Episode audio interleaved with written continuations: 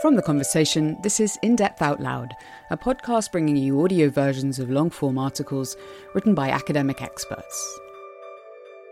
In this episode, the 12 best ways to get cars out of cities. A new study finds that congestion charging and creating car free streets and separated bike lanes have been most effective at reducing car use in European cities. By Kimberly Nicholas, Associate Professor of Sustainability Science at Lund University read by Adrienne Walker in partnership with Noa, News over Audio. You can listen to more articles from the conversation for free on the Noa app. Question What do the following statistics have in common? The second largest and growing source of climate pollution in Europe. The leading killer of children in both the US and Europe. A principal cause of stress inducing noise pollution and life shortening air pollution in European cities, and a leading driver of the widening gap between rich and poor urban residents. Answer The vehicles on our streets, primarily the not so humble passenger car. Despite the slow migration of electric powered cars, consumer trends are making driving even more wasteful and unequal. A recent analysis found the emissions saved from electric cars have been more than canceled out by the increase in gas guzzling sport utility vehicles, SUVs. Around the world, SUVs alone emit more carbon pollution than Canada or Germany and are causing a bigger increase in climate pollution than heavy industry. While cars are sometimes necessary for people's mobility and social inclusion needs, not least those with disabilities, car centric cities particularly disadvantage the already marginalized. In the UK, women, young, and older people, those from minority communities, and disabled people are concentrated in the lowest income households, of which 40% do not have a car. In contrast, nearly 90% of the highest income households own at least one car. So the driving habits of a minority impose high costs on society, and this is especially true in cities. Copenhagen, for example, has calculated that whereas each kilometer cycled benefits society to the tune of 64 cents or 53 pence, each kilometer driven incurs a net loss of minus 71 cents or 59 pence, when impacts on individual well being, physical and mental health, accidents, traffic, and the environment, climate, air, and noise pollution, are accounted for. So each kilometer traveled where a car is replaced by a bicycle generates $1.35 or 1 pound and 12 pence of social benefits, of which only a few cents would be saved by switching from a fossil fuel to an electric powered car, according to this analysis. Half a century ago, the Danish capital was dominated by cars. But following grassroots campaigns to change policies and streets, including replacing car parking with safe separated bike lanes, Copenhagen has increased its biking share of all trips from 10% in 1970 to 35% in 2022. In 2016, for the first time, more bicycles than cars made journeys around the city over the course of that year. But while many other car limiting initiatives have been attempted around the world, city officials, planners, and citizens still do not have a clear evidence based way to reduce car use in cities. Our latest research, carried out with Paula Kuss at the Lund University Center for Sustainability Studies and published in Case Studies on Transport Policy, seeks to address this by quantifying the effectiveness of different initiatives to reduce urban car use. Our study ranks the 12 most effective measures that European cities have introduced in recent decades based on real world data on innovations ranging from the carrot of bike and walk to work schemes to the stick of removing free parking. The ranking reflects cities' successes not only in terms of measurable reductions in car use, but in achieving improved quality of life and sustainable mobility for their residents. In all, we have screened nearly 800 peer reviewed reports and case studies from throughout Europe, published since 2010 seeking those that quantified where and how cities had successfully reduced car use. The most effective measures, according to our review, are introducing a congestion charge, which reduces urban car levels by anywhere from 12 to 33 percent, and creating car free streets and separated bike lanes, which has been found to lower car use in city centers by up to 20 percent. Cars are inherently inefficient and inequitable in their use of land and resources. On average, they spend 96% of their time parked, taking up valuable urban space that could be put to more beneficial uses, such as housing and public parks. In Berlin, car users on average take up 3.5 times more public space than non car users, primarily through on street parking. And it is overwhelmingly richer people who drive the most. In Europe, the top 1% by income drive nearly four times more than the median driver, accounting for some 21% of their personal climate footprint. For these highest emitters, climate pollution from driving is second only to flying, which on average generates twice as many emissions. Prioritizing cars as a means of transport also favors suburban sprawl. City suburbs typically possess larger homes that generate higher levels of consumption and energy use. North American suburban households consistently have higher carbon footprints than urban ones. One study in Toronto found suburban footprints were twice as high. It's also clear that road traffic levels swell to fill the size of the roads built, Yet traffic planning routinely ignores the fact that this induced demand exaggerates the benefits and underestimates the costs of building more roads. Electric vehicles are necessary, but they're not a panacea. Since cars tend to be on the road for a long time, the migration to electric vehicles is very slow. Some studies anticipate relatively small emissions reductions over the coming decade as a result of electric vehicle uptake. And even if there's nothing damaging released from an electric car's exhaust pipe, the wear of car brakes and tires still creates toxic dust and microplastic pollution. However, a car is powered, can it ever be an efficient use of resources and space to spend up to 95% of that energy moving the weight of the vehicle itself rather than its passengers and goods? Our study assesses urban mobility innovations and experiments introduced before the pandemic was declared. In response to COVID 19, travel habits, to begin with at least, changed dramatically. But following large reductions in driving during the spring of 2020, road use and the associated levels of climate pollution have since rebounded to near pre pandemic levels. Indeed, in Sweden, while public transport use declined by around 42% during the first year of the pandemic, car travel declined by only 7% in the same period, leading to an overall increase in the proportion of car use. While entrenched habits such as car commuting are hard to shift, times of disruption can offer an effective moment to change mobility behavior. In part because people forced to try a new habit may discover it has unexpected advantages. For such behavior to stick, however, also requires changes in the physical infrastructure of cities.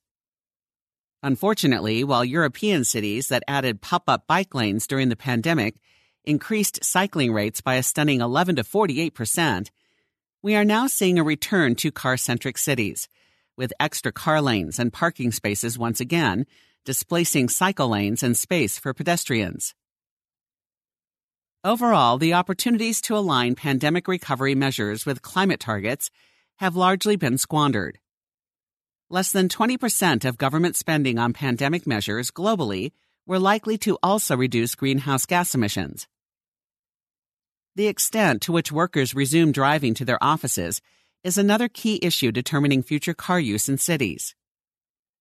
Thoughtful travel policies to reduce unnecessary travel and opportunities for faraway participants to fully participate in meetings and conferences digitally could slash emissions by up to 94% and save time to boot.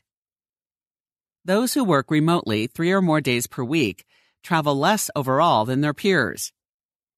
But long car commutes can quickly wipe out such emission savings, so living close to work is still the best option.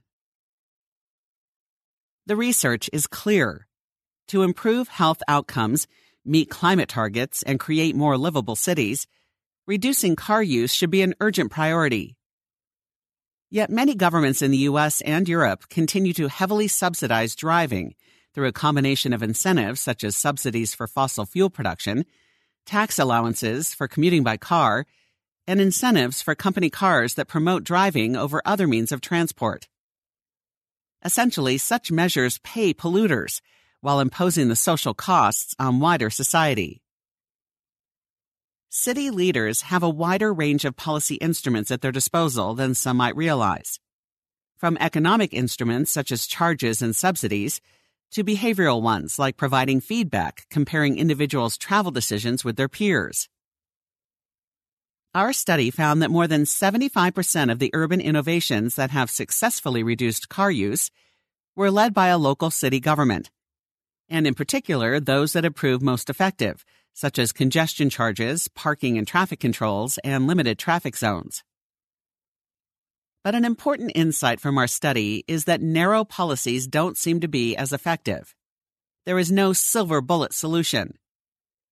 The most successful cities typically combine a few different policy instruments, including both carrots that encourage more sustainable travel choices and sticks that charge for or restrict driving and parking.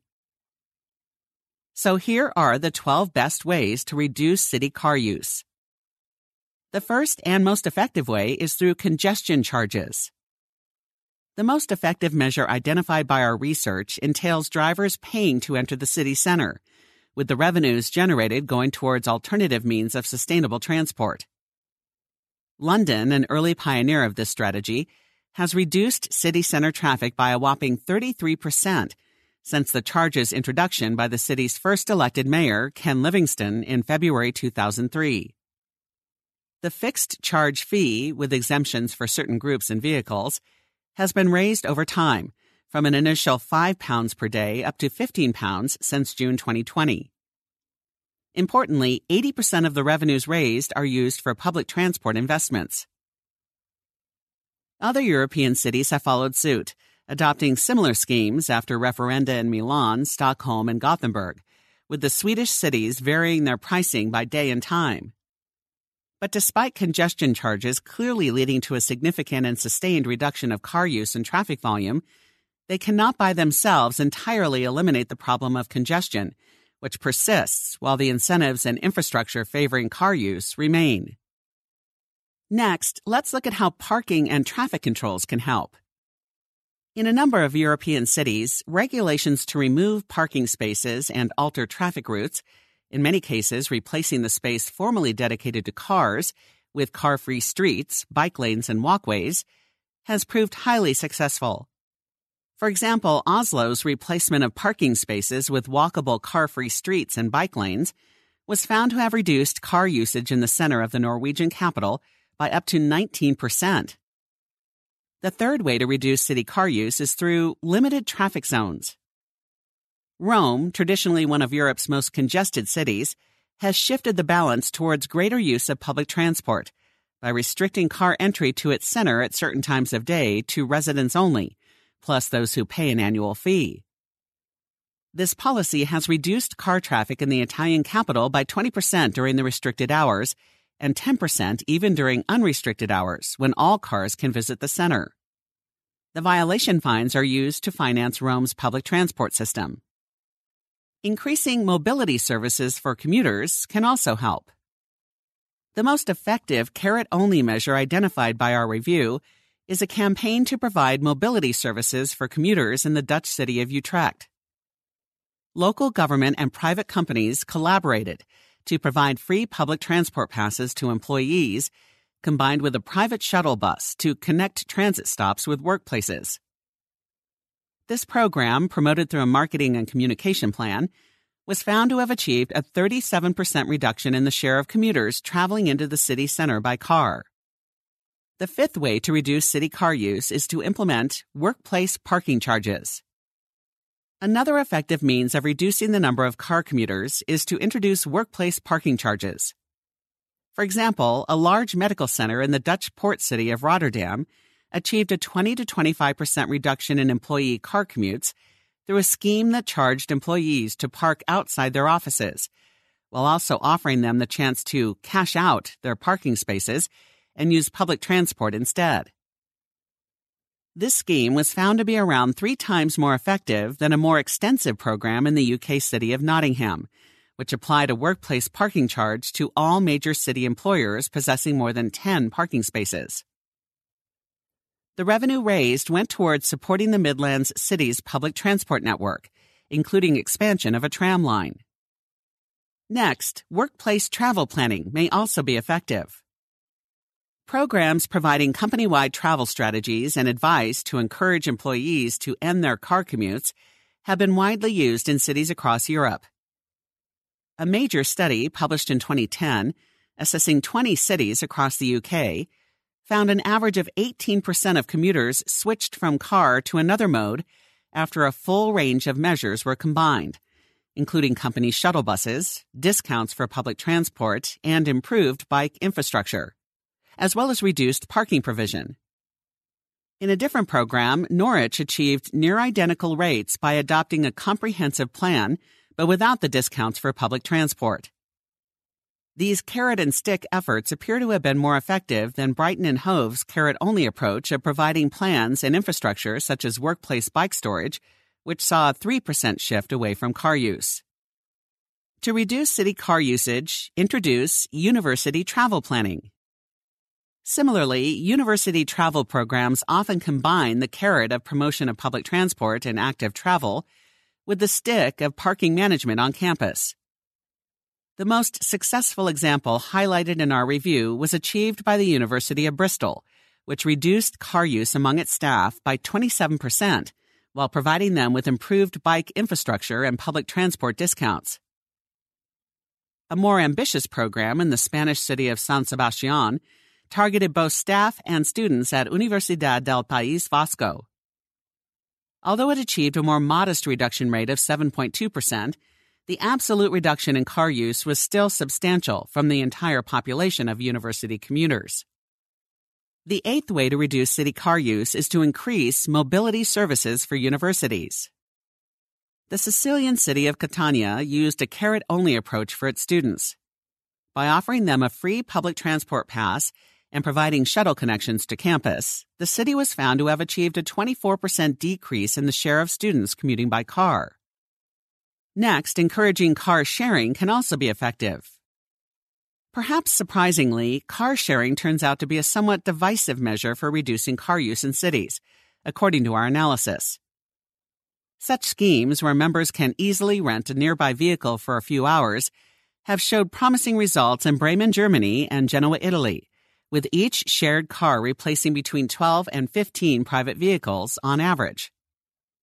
Their approach included increasing the number of shared cars and stations and integrating them with residential areas, public transport, and bike infrastructure. Both schemes also provided car sharing for employees and ran awareness raising campaigns. But other studies point to a risk that car sharing may, in fact, induce previously car free residents to increase their car use. We therefore recommend more research into how to design car sharing programs that truly reduce overall car use. The 10th way to reduce city car use is by school travel planning. Two English cities, Brighton and Hove and Norwich, have used and assessed the carrot only measure of school travel planning, providing trip advice, planning, and even events for students and parents to encourage them to walk, bike, or carpool to school along with providing improved bike infrastructure in their cities. Norwich found it was able to reduce the share of car use for school trips by 10.9% using this approach, while Brighton's analysis found the impact was about half that much. Providing personalized travel plans may also help to reduce city car use. Many cities have experimented with personal travel analysis and plans for individual residents, including Marseille in France, Munich in Germany, Maastricht in the Netherlands, and San Sebastian in Spain. These programs, providing journey advice and planning for city residents to walk, bike, or use, sometimes discounted, public transport, are found to have achieved modest sounding reductions of 6 to 12 percent. However, since they encompass all residents of a city, as opposed to smaller populations of, say, commuters to school or the workplace, these approaches can still play a valuable role in reducing car use overall. San Sebastian introduced both university and personalized travel planning in parallel, which is likely to have reduced car use further than either in isolation. Finally, cities should introduce apps for sustainable mobility to cut down on car use. Mobile phone technology has a growing role in strategies to reduce car use. The Italian city of Bologna, for example, developed an app for people and teams of employees from participating companies to track their mobility. Participants competed to gain points for walking, biking, and using public transport, with local businesses offering these app users rewards for achieving points goals. There is great interest in such gamification of sustainable mobility. And at first glance, the data from the Bologna app looks striking. An impressive 73% of users reported using their car less but unlike other studies which measure the number or distance of car trips, it is not possible to calculate the reduction of distance traveled or emissions from this data, so overall effectiveness is unclear. For example, skipping one short car trip and skipping a year of long driving commutes both count as driving less. While mobility data from apps can offer valuable tools for improved transport planning and services, good design is needed to ensure that smart solutions actually decrease emissions and promote sustainable transport, because the current evidence is mixed. For instance, a 2021 study found that after a ride hailing service such as Uber or Lyft enters an urban market, vehicle ownership increases, particularly in already car dependent cities, and public transport use declines in high income areas. Reducing car dependency is not just a nice idea. It is essential for the survival of people and places around the world, which the recent IPCC report on climate impacts makes clear hinges on how close to 1.5 degrees Celsius the world can limit global warming. Avoiding irreversible harm and meeting their Paris Agreement obligations requires industrialized nations such as the UK and Sweden to reduce their emissions by 10 to 12 percent per year, about 1 percent every month. Yet until the pandemic struck, transport emissions in Europe were steadily increasing. Indeed, current policies are predicted to deliver transport emissions in 2040 that are almost unchanged from 50 years earlier. To meet the planet's health and climate goals, city governments need to make the necessary transitions for sustainable mobility by first avoiding the need for mobility. See Paris's 15 minute city. Second, shifting remaining mobility needs from cars to active and public transport wherever possible. And finally, improving the cars that remain to be zero emission. This transition must be fast and fair. City leaders and civil society need to engage citizens to build political legitimacy and momentum for these changes. Without widespread public buy in to reduce cars, the EU's commitment to deliver 100 climate neutral cities in Europe by 2030 looks a remote prospect. Radically reducing cars will make cities better places to live, and it can be done. A 2020 study demonstrated that we can provide decent living standards for the planet's projected 10 billion people using 60% less energy than today. But to do so, wealthy countries need to build three times as much public transport infrastructure as they currently possess, and each person should limit their annual travel to between 5,000 kilometers in dense cities and 15,000 kilometers in more remote areas. The positive impact from reducing cars in cities will be felt by all who live and work in them, in the form of more convivial spaces. As a journalist visiting the newly car free Belgian city of Ghent put it in 2020, the air tastes better people turn their streets into sitting rooms and extra gardens. Cities need to reimagine themselves by remaking what is possible to match what is necessary. At the heart of this, guided by better evidence of what works, they must do more to break free from cars. You've been listening to In Depth Out Loud from The Conversation.